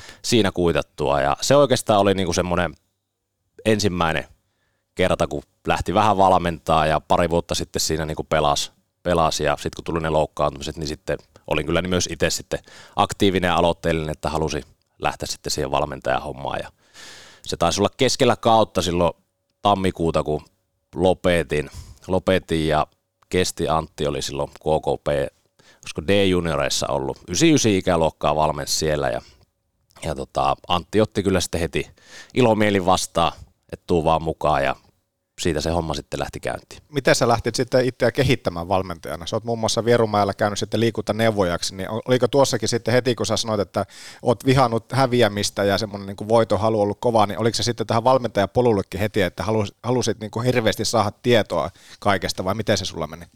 No kyllä se niin kuin tota, tota kautta joo, että, että tietenkin aina niin kuin ihailu hyviä maalivahteja ja myös niin kuin hyviä valmentajia sitten sen jälkeen, kun lähti siihen valmennushommaan ja, ja, tuli myös niin kuin semmoinen fiilis, että no, että mä haluan auttaa noita jätkiä mahdollisimman hyvin, että ne vois päässä omalla urallaan eteenpäin sitten joskus. joskus ja, ja tota, se tuli niin kuin selkeänä myös se opintohomma sitten siinä, että se tuli silloin keväällä, kun aloitin koutsaamaan, niin seuraavana syksynä sitten lähdin sitten Vierumäelle monimuoto-opiskeluna liikuntaneuvojaksi opiskelee ja, ja, ja sain niin kuin pari vuotta sitten olla opiskelijavalmentajana siinä, että ei tarvinnut kauheasti töissä käydä, että sai sitten keskittyä siihen valmentamiseen ja seuratyöhön ja toki opintolainaa ja tämmöistä joutui ottaa ja vähän käydä varastolla hommissa siinä, mutta että se oli aika siistiä aikaa myös sitten, että kerran kuussa kävin Vierumäellä ja muuten sai sitten harrastella ja opetella niin kuin sitä valmentamista sitten, sitten niin kuin lähestulkoon kokopäiväisesti. No miten sitten siirto kärppiin? Kuka täältä sitten naaras vai olitko itse laittanut hakemuksia sisälle, että tota, täällä voisi olla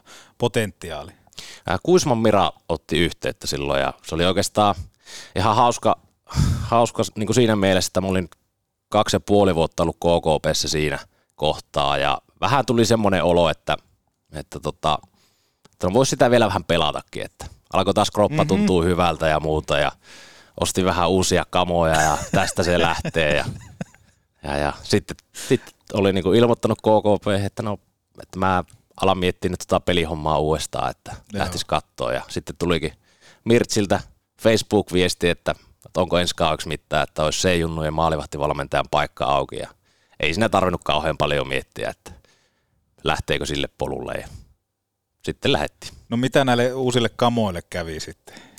No ne on edelleen kassissa, että kyllä ne on vähän käytössä ollut, että joutunut tuurailemaan täällä, täällä jäillä, kun olen ollut veskareita pois ja muuta, että vähän niille on tullut käyttöön, mutta aika valkoiset ne kamat vielä on kuitenkin. Eli jossain kohtaa, jos katkeroidut elämässäsi ja mietit sitä, että susta ei tullut ikinä liikavalmentaja, niin tähän laitetaan sitten Miran piikkiin, koska se olit just tulossa takas. Mutta hän veti Liika vähän niin, niin, niin, niin, hän veti sitten vähän niin kuin maton jalkoja alta, eikö näin? No näinkin, näinkin voisi pyöritellä, mutta että ehkä ne omat realismit ei, ei niin kuin ollut siinä kohtaa enää edes semmoista, että tuossa voisi niin kuin ammattilaista tulla, että, että enemmänkin semmoisella niin kuin harrastepohjalla ja, ja, ja sillä että se olisi niin mielekästä itselle, että saa urheilla. Että urheilu on kuitenkin mukava. Miten tämmöinen laaja kysymys pohdittavaksi, että mitä, että mitä hyvältä maalivahtivalmentajalta sitten vaaditaan? Se on tässä nyt ollut jo nuoresta iästä huolimatta niin pitkään jo tässä mukana ja tuolla puolella, niin mitä hyvältä maalivahtivalmentajalta valmentajalta vaaditaan?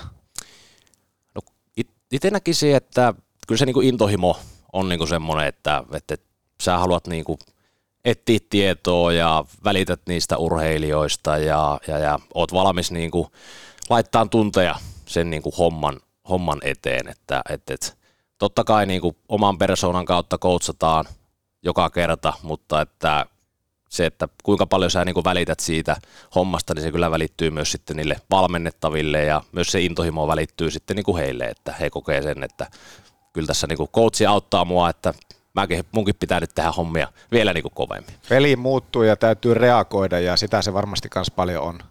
Kyllä, kyllä ja, ja tota, se uuden tiedon niin kuin ettiminen on varmasti se, että, että, että niillä vanhoilla jutuilla, niin totta kai ne pysyy aina mukana siellä, mutta että sitten semmoinen pelin aallonharjalla pysyminen, niin se on, se on varmasti niin kuin iso juttu. Ja myöskin sitten se, että tuo meidän yhteiskuntakin muuttuu paljon, että miten me saadaan lapsia liikutettua ja nuoria liikutettua, niin siihenkin täytyy löytää keinoja sitten, että joskus aiemmin kiipeiltiin puissa ja ajoilla ja muuta, mm. ja nyt ollaan sitten vähän enemmän puhelimella ja tableteilla, niin että miten me saadaan ne lapset liikkuu ja harrastaa ja ennen kaikkea omaehtoisesti, mistä me löydetään niitä keinoja siihen, niin, niin, niin se vaatii myös sitten niin kuin valmentajalta semmoista boksin ulkopuolelta ajattelua, että niitä keinoja löytyy. No jos kuvitellaan sillä tavalla, että, että Ahmis olisi nyt niin yhtäkkiä veskari, mä olisin lopettanut kenttäpelaan, tai että mä olisin maalivahtina ollut pitkään, ja, ja tuun joukkueeseen, missä, missä Roope Koistinen on maalivahtivalmentajana, niin mistä me lähdetään liikkeelle? Mä tuun totta kai sinne koppiin ja näin poispäin, mutta mitä, mitä, mitä kaikkea sä haluat tietää maalivahdista, ja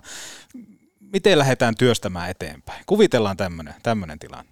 No kyllä mä varmaan niin kuin ensimmäisenä kysyisin, että kuka on semmoinen maalivahti, ketä oot kattonut paljon. Joo. Että näenkö mä, niin kuin, että mä voin nähdä vähän sen, että no mikä se sun ajatus siitä, siitä niin kuin pelaamisesta on ja, ja se, että minkälainen maalivahti sä haluat olla. Mm. Et, et se olisi varmaan niin kuin ensimmäinen ja totta kai sitten kun siihen jäälle lähdetään, niin sitten lähdetään katsoa, että mitä, mitä siellä tapahtuu ja jutella, että miksi sä tykkäät tehdä näin ja miten sä haluaisit tehdä. Ja, ja, ja mä uskon itse semmoiseen niin kuin keskusteluun paljon siinä, että se on, se on niin kuin yhteinen juttu, että, että, että mitä siellä tehdään, että se ei ole vaan sitä, että mä kerron, että asiat on näin ja näillä mennään, vaan se, että pyritään löytämään semmoinen niin kuin yhteinen tie, yhteinen tie sitten siihen ja, ja ennen kaikkea, että se, sä jos olisit niin kuin maalivahtina mm. siinä ja haluaisit mennä eteenpäin, niin, niin tota, että se olisi niin kuin sun juttu, mm. sun juttu ja, ja, ja mä oon niin kuin auttamassa sitten sua siinä sun polulla. Joo.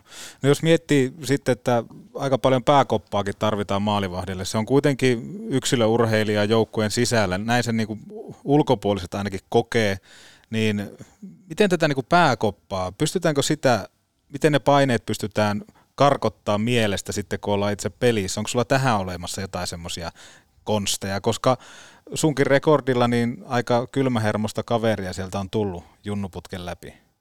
No ei siinä mun mielestä mitään semmoisia taikatemppuja ole, ole, että miten se pää kestää siellä, että se on kuitenkin sitten valmentamisen näkökulmasta, niin se on sitä joka päivästä juttua, sitä keskustelua ja, ja, ja millä tavalla pystytään sulkemaan niitä asioita ulos, mihin sä et pysty itse vaikuttaa, miten sä pystyt nauttimaan päivittäistä harjoittelusta samalla tavalla, pyst, miten pystyt harjoitte- äh, nauttimaan siitä niin kuin pelaamisesta, mm. niin siinä on mun mielestä niin semmoiset niin isot, isot jutut ja totta kai sitten aina kaikki hetket ja tilanteet on erilaisia, mutta että sitten valmentaja ja maalivahin välillä sitten se niin keskustelu siinä, että, että missä mennään ja mitä koit ja mitä tunnet ja jos jo tuli joku helppo maali, että miten, miten käsittelet sitten niitä, niitä hetkiä, että, että niitä niin käydään läpi ja etitään keinoja, että mikä se olisi sulle sitten niin se sopiva, sopiva tapa ja sillä, että sä pystyt suorittamaan mahdollisimman korkealla tasolla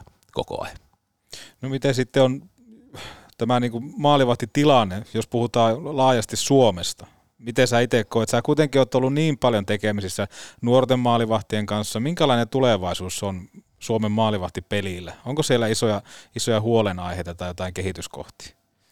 No totta kai koko ajan niin pitää pyrkiä ja pystyä kehittyä. Et, et, ei, ei mun mielestä kannata tuudittautua siihen, missä ollaan nyt. Et kaksi maalivahtia, jos katsoo NHL-varausten näkövinkkelistä, niin kaksi maalivahtia varattiin viime, viime kesänä ja, ja tota, pari maalivahtia sitä ennen, että hyvä semmoinen niin tasainen tuotanto, tuotanto on ja tulevaisuudesta on niin kuin hankala sanoa, että mitä, mitä siellä tapahtuu, mutta että tuossa nyt 06 ikäluokan kanssa maajoukkuessa, saanut olla ja nähdä niitä jätkiä, niin, niin, niin kyllä siellä on niin semmoinen laaja ikäluokka tällä hetkellä niin kuin draftin näkövinkkelistä omaa ajatukseen, mutta taas sitten, että mitä se on vuoden päästä, niin tilanteet voi muuttua aivan täysin. Mutta... Minkälainen se on keskimäärin sitten suomalais, suomalaisen maalivahdin vahvuudet? Mitä ne on? Suomalainen maalivahti on mun ajatuksessa semmoinen niin kuin hyvä, hyvä liikkuja ja semmoiset niin perustekniset taidot ja valmiudet on, on hyvät. Et siellä niin kuin meidän niin kuin valmennus niin kuin järjestelmä mahdollistaa sen, että kun meillä on pienestä pitäen niille lapsille sitä opetusta, niin ne oppii ne hyvät perustaidot ja, ja tota, se on niin kuin mun mielestä yksi juttu, millä suomalainen maalivahti erottuu tuolla maailmalla. Että semmoinen niin kuin peruspaketti on niin kuin kunnossa liikkumiseen ja torjumiseen ja kaiken tämmöisen niin kuin suhteet, ne tekniikat rakentuu sinne, sinne niin kuin hyvin pohjalle ja, ja, tota, ja totta kai sitten semmoinen suomalainen ää, meidän pesäpallokansaa kun ollaan, niin kyllähän semmoinen räpylä käsi niin kuin näkyy monesti tuolla, tuolla maailmalla, että se erottuu kyllä. No miten sitten ollut tämmöinen pikkuinen trendi, jos puhutaan vaikka edustusjoukkoista, kärpistäkin, niin ää, Annusta, Plommaa, Meriläistä ja nyt, nyt Kokkoa. Kuitenkin nuoret jätkät astuu tosi isoon saappaisiin, tosi isoon rooliin edustuksessa mikä tämän takana sitten on, että näitä on nyt tullut. Ehkä niin kuin osa kärppäseuraajista on vähän tottunut, että no okei, että nyt vaikka tuosta lähtee Plunkvist tai Meriläinen, niin kyllä sieltä tulee aina seuraava. Ja Kokko on ollut hyvä esimerkki, että hän on tullut tuohon. Voidaanko tuudittautua siihen, että se vaan jatkuu ja jatkuu, ja mikä, mikä tämän takana on ollut? Muutakin kuin toki teikäläisen hyvä coachaus. No, tuo on erittäin hyvä kysymys, mitä on monesti itsekin niin miettinyt, että, että miten onnekkaassa asemassa – ollaan täällä oltu ja, ja, tota, ja myös itse niin kuin, että saanut, saanut niin koutsata tuommoisia jätkiä, mutta varmasti niin kuin semmoista lahjakkuutta on niin kuin näillä herroilla ollut tosi paljon ja, ja se on niin kuin tietenkin kaiken pohjalla, pohjalla sitten siinä, mutta tota, ehkä mitä on miettinyt, että jos jotain nostaa esille, niin kahdeksan vuotta sitten, kun aloitti täällä maalivahti koordinaattorina, niin alettiin tekemään paljon niin kuin seurassa semmoista niin kuin resurssityötä, että Joo. meillä olisi maalivahdeille resursseja harjoitella, että, että, että aamujäällä, että meillä on siellä maalivahtivalmennusta, meillä on aikaa tehdä niitä juttuja ja sama iltaharjoituksissa ja miten me hyödynnetään maalivahtijäitä, kuinka paljon meillä niitä on, on että me saataisiin ne resurssit niin kuin sille tasolle, että, että, että se niin kuin kehittyminen olisi mahdollista. Ja totta kai se niin kuin lahjakkuus niillä jätkillä, että ne on, ne on intohimoisesti tehnyt hommia, niin sehän vie jo, vie jo pitkälle, mutta että sitten myös semmoinen, että minkälaisia otovalmentajia meillä on täällä ollut, jotka on tehnyt pyyteettömästi sitä työtä niiden nuorten kanssa, niin heille myös niin kuin kuuluu semmoinen iso kiitos, että ne valmiudet on niin kuin todella hyvät ollut sitten siinä kohtaa, kun ollaan tultu vaikka U16 vaiheeseen ja U18, U20 ja, ja siitä eteenpäin. Kuinka, niin, kuinka paljon niitä maalivahtijäitä kuuluu tätä nykyään siis täällä arkeen? Miten se käytännössä menee? Äh, no tämän hetken tilanteesta en osaa sanoa, mutta että niin kuin viime vuonna, jos katsoo ihan vaan tätä Raksila, Raksila-aluetta, niin, niin tota, meillä oli täällä yksi maalivahti jää näille tota, U14 ja nuoremmille, jossa kävi semmoinen 20 about maalivahtia per, per kerta. Ja sitten oli yksi jää, oli niinku U15, U16 ikäluokille, ja se oli myös niinku täällä. Et periaatteessa niinku, siihen viikkoon ei myöskään mahu enempää kuin se yksi jää, mutta että me ollaan saatu, tai saatiin viime vuonna se pari jäätä, erittäin hyvä juttu, että sitten pystytään myös tarjoamaan sitä tilaa siellä jäällä, että me voidaan joka viikko tarjota kaikille maalivahdeille se yksi jää. Yksi maalivahti jää, niin se on mun mielestä ollut iso juttu. Ja tietenkin sitten nämä vanhemmat, vanhemmat ikäluokat, 18-20, niin aamujäitten kautta ollaan saatu hyvää slottia siihen, että missä ollaan päästy sitten työstämään niitä ominaisuuksia ja taitoja, mitä siihen maalivahtipeliin tarvii. Ja kiitos siitä niin kuin päävalmentajille myös, että he on niin kuin arvostanut sitä, että maalivahit on myös saanut se oma hetkensä tehdä hommia. No jos mietitään sitä, että sullakin pitkä pätkä kärpissä on tässä kohtaa takana 90 kautta, mitä se on, 9 kautta, niin, Kyllä. niin mitä tämä matka on sulle opettanut? Jos mietitään vaikka sua valmentajana, niin missä sä oot mennyt eteenpäin? Missä oot huomannut, että sus on, sulla on niinku tullut tiettyä kehitystä tai jotakin varmuutta? Toki varmaan niinku kokemus tuo aina jonkunnäköisen itseluottamuksen, mutta mitä, mitä kaikkea on tapahtunut sulle nimenomaan yhdeksän vuoden aikana? No, mä oon nyt 30, mä oon ollut parikymppinen silloin, kun mä oon tähän tullut. Et tietenkin on niinku kasvanut ihmisenä todella paljon – todella paljon ja, ja sillä niin kuin aikuiseksi kasvanut. että se on varmaan niin kuin iso, iso juttu siinä. Sitten siihen, että mitä on niin kuin opettanut, niin ehkä semmoista kiireettömyyttä tietyllä tavalla, että, että on nähnyt nyt sitä, että miten ne jätkät tuossa menee eteenpäin. Jos jotkut asiat ei joskus onnistu, niin ei se haittaa. Että kyllä ne, mm. niin kuin, kun ne jaksaa tehdä hommia ja jaksaa olla kärsivällinen se suhteen, niin kyllä niitä hyviä asioita alkaa sitten tapahtua ja, ja semmoista niin kuin, tietenkin se on myös sitä kokemuksen tuomaa niin kuin itseluottamusta sitten siihen, että, että tässä ollaan niin kuin menossa oikeaan suuntaan, mutta että semmoinen tietty kärsivällisyys ja pitkäjänteisyys, niin, niin, niin se, sen on varmasti nämä niin kuin yhdeksän vuotta tässä opettanut ja totta kai niin kuin todella paljon niin kuin pelistä ja jääkeikkoyhteisöstä ja miten jääkeikkomaailma toimii ja, ja kaikki tämmöiset, niin, niin, niin siellä myös niin kuin aivan valtava oppi. No minkä, sitten, niin, minkä, minkälaista se arki maalivahtivalmentajana on, kun se tuskin on sillä ihan kellokortilla toimimista, että se ei ole 84, niin miten se, mua kiinnostaa myös tämä, että miten esimerkiksi sulla sitten rytmittyy viikko, että miten sä rytmität sen oman tekemisen? No tietenkään tulevasta No jos mietit tähän niin, mennessä, mitä niin. se on niin. tähän mennessä ollut? No tähän mennessä se on ollut käytännössä, käytännössä sitä, että, että, että aamusi oltiin aina pari tuntia jäällä U18, U20 ikäluokan kanssa.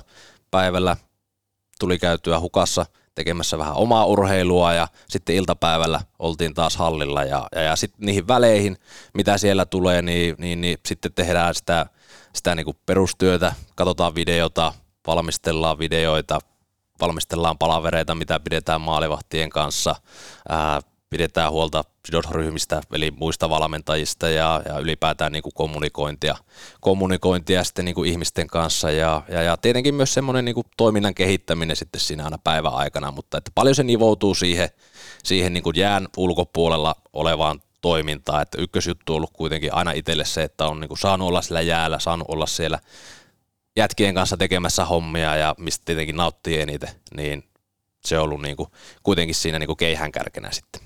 Ja sullakin nyt kuitenkin niin sanottu kiitos seisoo tässä kohtaa, kun siirto sitten tuonne Rapakon taakse tulee. Tätä nauhoittaessa tosiaan vielä Oulussa ollaan, mutta kun tämä jakso tulee ulos, niin olet jo päässyt kotiutuu. Detroitin organisaatio ja sinne muutto, iso kulttuuriero totta kai. Minkälaisia ajatuksia pyörii tässä kohtaa päässä ja sitten se, että minkälainen kämppä sieltä löytyy vai löytyykö? No tällä hetkellä niin tosi odottavat fiilikset. Oikeastaan ottanut jo kuukauden päivät, että pääsis hommiin. Tottunut niin kuin tässä kohtaa, kun ollaan elokuun loppupuolella, on ollut jo se kuukauden pätkä mm, hommassa, hommissa ja, ja, ja, nyt on sitten vähän odotellut, että pääsee sitten sinne, sinne ytimeen. Ja tota, mutta mitä, mitä siellä odottaa, niin oikeastaan nyt, nyt sitten Detroittiin kun mennään, niin sieltä nyt alkaa prospektiturnauksella ja sen jälkeen training ja – ja, ja lokakuun alussa päästään sitten vasta Grand Rapidsiin, mutta nyt mennään RBMP alkuun asumaan puoleksi toista viikkoa ja sen jälkeen lähdetään reissuun, ollaan prospektiturnauksessa ja, ja niin edelleen ja, ja tota, lokakuun alkupuolella, kun sitten tota, mennään Grand Rapidsiin, niin siellä sitten ottelee semmoinen hallin vieressä semmoinen kiva, kiva pikku yksiö. Onko yhtään uima pihassa? Ei, onko siellä niin lämmintä kuitenkin? No, sisällä on uima-allas. Oho. Ja sauna. Oliko tämä niinku sun iso vaatimus, kun sopimusta tehtiin, että sauna, sauna tai muuten en tuu? Itse sai hoitaa kyllä nämä kämppä, kämppäasiat ja, ja tota, ei ollut kyllä mikään niinku puistokävely myöskään se, että, että, että oikeastaan miten pääs asunnon hakemiseen kiinni oli se, että päävalmentaja, joka on, joka on siellä tota Grand Rapidsissa, niin hän kertoi, että hän oli saanut asunnon sieltä. Joo. Ja sitten että no anna sähköpostiosoite, että mä en saa mitään yhteyttä tuonne Pohjois-Amerikkaan, kun mä koitan näitä kämppiä sieltä niinku kysellä. Ja sai sähköpostiosoitteen ja sitten sitä kautta se homma lähti rullaamaan. Minkälainen haave tai tavoite tämä on, tämä juttu, mikä nyt on mahdollistunut? No totta kai iso. Kuinka kauan se on, oot uskaltanut haaveilla siitä, että kun täällä on tehnyt painanut töitä, että jossakin kohtaa, niin se sun tavoite on sitten siirtyä rapakon toiselle puolelle? No varmaan sanotaan, että niin kuin kolme vuotta sitten on alkanut vähän miettiä, miettiä sitä, että jonain päivänä voisi olla siisti olla ulkomailla, ulkomailla niin kuin huippusarjoissa valmentajana ja, ja tota, sitten tietenkin vuosi sitten, kun alkoi tämä Venäjä, Venäjän tilanne tossa, niin se Venäjähän meni sitten, sitten niin kuin kiinni ja se aukasi niin kuin tietyllä tavalla ehkä vähän sitä Pohjois-Amerikkaa myös sitten suomalaisille valmentajille. Ja, ja tota, siitä oikeastaan niin kuin vuoden, vuoden semmoinen prosessi, se oli niin kuin miettiä näitä asioita ja rupesi rakentaa verkostoja ja kaikkia tämmöisiä niin kuin sinne, että, että jos jonain päivänä pääsisi ja ajatus oli niin kuin se, että, että, että jos 5-10 vuoden sisällä pääsisi niin kuin Pohjois-Amerikkaan. Et en niin kuin osannut ajatella sitä, että voisi niin kuin päästä, päästä jo nyt. Tota, jos mietitään sitä nimenomaan kulttuurieroja, niin minkälaisia ennakkoluuloja sulla liittyy nimenomaan Amerikkaan, kun sinne mennään? Siellä tosiaan kaikille ollaan aika kivoja, mutta välttämättä sitten ei kuunnellakaan, että mitä sulla on mielessä. No se nyt on tietenkin se ystävällisyys, niin, niin, niin se nyt on, on niin kuin mikä nousee niin kuin ensimmäisenä niin kuin esille siinä. Ja, mutta oikeastaan muuten sitten haluan vähän niin kuin avoimin mielin mennä, mennä sinne, että valmentaminen on kuitenkin ihmissuhdetyötä, että mä en oleta mitään tai ajattele mitään, että ihmiset on tämmöisiä tai toiminta on täällä tämmöistä ja tämmöistä, että, että totta kai niin kuin on ottanut selvää siitä, että minkälaista se urheilukulttuuri on ja minkä, minkälainen se vaatimustaso ja, ja kaikki tämmöinen, että sen, sen niin kuin tietää, mutta sitten kuitenkin avoimin mieli, että, että, että ei, niin kuin, ei lähde miettiin niin kuin yli niitä asioita, että mun pitäisi olla jotain tai muuta, vaan että omana ittenä sinne ja lähteä siitä rakentaa sitten sitä tulevaa. Ja sitten kuitenkin aina pääkoutsesta puhutaan siitä, että pitää olla niin kuin hyvä kielipää. Miten itse koet, että tulee kielitaito riittää, kun mennään sitten taas niin kuin maalivahtivalmennukseen? No työn pystyy tekemään kyllä niin kuin tässä kohtaa hyvin, että, että, että viikko development campilla ei mitään ongelmaa niin kuin sen suhteen, mutta ehkä sitten – mennään tämmöiseen niin kuin normaaliin kahvipöytäkeskusteluun ja sitten kun ollaan vähän enemmän ryhmässä, niin, niin, niin se ottaa varmasti aikaa sitten, että pääsee siihen rytmiin kiinni, että millä tavalla niin kuin väritellään niitä mukavia juttuja sitten aina päivän päätteeksi ja niin edelleen, niin, niin, niin se ottaa varmasti oma aikansa.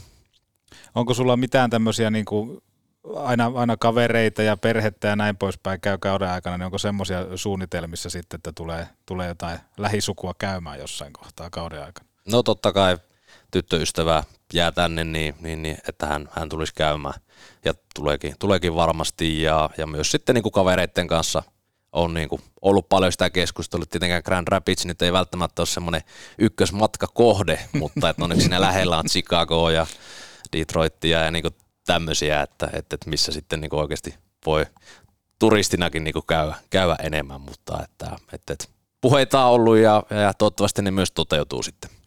No mitä vapaa-ajalla? Mitä vapaa-ajalla Roope Koistinen tykkää tehdä? Tuossa olet vähän pumpannut jopa, että hukassa käy tänä välillä nostele rautaa. Miika Koivistosta paljastui iso salatut elämät fani, niin mitä, mitä tykkää Roope Koistinen puuhailla? No tämä kesä on oikeastaan mennyt golfiin ja padelin parissa ja, ja tota, ne on niinku mukavia juttuja. Mukavia juttuja ylipäätään kaikki pallopelit, niin, niin, niin tykkään pelata – pelata, että en niinkään sillä kuntoisella niin viihy. Että aina jos on jotkut pelit, niin tykkään kyllä niin kuin hypätä matkaa, matkaa siihen. Mutta muuten sitten vapaa-ajalla, niin, niin tota, no sarjoja tykkään katella, ja, mutta mä oon vähän, semmo, mä oon vähän huono semmoinen sarjojen katsele, että mä katselen aina samoja sarjoja uudestaan ja uudestaan. Onko sä niitä tyyppejä? Siis niinku tiedätkö, frendejä tuhatta kertaa jo läpi ja kaikkea näitä? No jotakuinkin, että nyt on Ted Lasso on menossa nyt kolmatta kertaa aika lyhyen ajan sisään ja, ja tota, Suitsi on tullut katsottua moneen kertaan ja samaan leffoissa, että niitä hyviä leffoja tulee katsottua monesti. Toista ja toista. Toista ja toista. Ja Ted Lasso, hän on niinku valmentajien tämmöinen jumalasta seuraava. Kyllä. Niin onko se niinku sulla nimenomaan semmoinen iso, iso, iso esikuva? No ainakin hyviä tarinoita siellä on. Ja hyviä juttuja, joitakin juttuja voi myös viedä siihen omaan niinku, valmennusarkeen ja on, on myös tullut otettuakin sieltä. Joo. Tuottaja tuolta vinkkaa, että ihan pakko ottaa tämä aihe esille vielä, kun meillä pikkusen aikaa on jäljellä. Petopodissahan on esiintynyt maalivahtiasiantuntija Galimov, niin otetaan tähänkin Roope Koistisen kommentit. Otetaan ensin täältä se, mihin sitten seuraava kysymys, kysymys ylettyy. Se, että maalivahdin niskoille laitetaan kaikki, niin se on väärin! Mitä mieltä on sitten Roope Koistinen tähän Galimovin lausuntoon? Onko se väärin, että kaikki laitetaan maalivahtien niskoille? No riippuu tietenkin tilanteesta, mutta että kyllähän joukkueurheilussa niin siellä on muitakin kuin se maalivahti. Et, et, kyllä siellä niin kuin mun mielestä yhdessä, yhdessä mennään ja, ja, ja yhdessä kannetaan se vastuu, että totta kai sitten puukopi sisällä tai tai muuta, niin, niin, niin kyllä se maalivahillakin myös se vastuu siitä niin kuin omasta tekemisestään, tekemisestään on. Mutta tota, onko se väärin, niin no ei nyt ihan kaikkea voi aina laittaa veskarin piikkiin, mutta vastuu on iso. Minkälaisia ne tätä näinä päivinä on yhtenevät tekijät, kun puhutaan nimenomaan hyvistä maalivahista? Meillä on vielä muutama minsa tässä aikaa. Niin mikä yhdistää hyvää, hyviä maalivahteja? Ää, no hyvä liikkumiskyky on niin kuin ihan, ihan ehdoton tänä päivänä, varsinkin kun puhutaan siitä, että tuonne korkeimmille sarjatasoille haluaa, haluaa päästä, niin, niin se liikkumiskyky. Ja tietenkin sitten semmoinen niin paineesieto, että sä pystyt suorittamaan illasta toiseen tasaisesti, niin se on, se on varmasti niin kuin iso juttu siinä, siinä ja, ja, tota, ja myös sitten niin kuin torjuntataidot, että laukaukset kehittyy koko ajan, mailat tulee paremmaksi muuta, peli nopeutuu, mutta sitten ne niin maalivahin näkökulmasta se, että, että ne laukaukset, kun ne, ne on niin hyviä jo tänä päivänä ja koko ajan paranee, että miten sä pystyt käyttämään sitä omaa kokoa, pysymään isona, pystyt reagoimaan käsillä, isoja merkityksiä niillä. Kilpiliima, mihin tämä on kadonnut tämä trendi? Aikanaan 99 MM-kisossa Miika Kiprusov monta kilpiliimaa, teki itselleen sillä NHL-sopimuksen. Rope Koistinen, pitäisikö kilpiliimaa käyttää enemmän? Ehdottomasti, mutta tänä päivänä ää, alkaa olemaan noin räpylät semmoisia sen muotoisia, että se on hankala saada sinne. Onko? Sinne väliin. Ja totta kai kilvet on myös semmoisia, että kun se kiekko tulee siihen kilpeen, niin se lähtee tuhatta ja miljoonaa sitten taas seuraavaan osoitteeseen. Että se on vähän muuttanut sitä peliä, mutta onneksi sitä näkyy kuitenkin vielä, että joka kerta kun kilpiliima tulee tuolla pelissä ja harjoituksissa, niin, niin kyllä mulla nousee niin kuin peukku pystyy, että hienoa. Miten semmoinen hasekmainen torjuntatyyli, sitäkään nyt ei enää valitettavasti näe, niin kaivataanko sitä enää yhtä? No kyllä sitä, kyllä sitä niin kuin näkee, että totta kai se Hasekki oli oma, oma niin kuin uran urteensa siinä, että hän pelasi täysin niin kuin omalla tavallaan, mutta että tämän päivän maalivahti niin tarvii myös niitä samoja ominaisuuksia, mitä Hasekilla oli.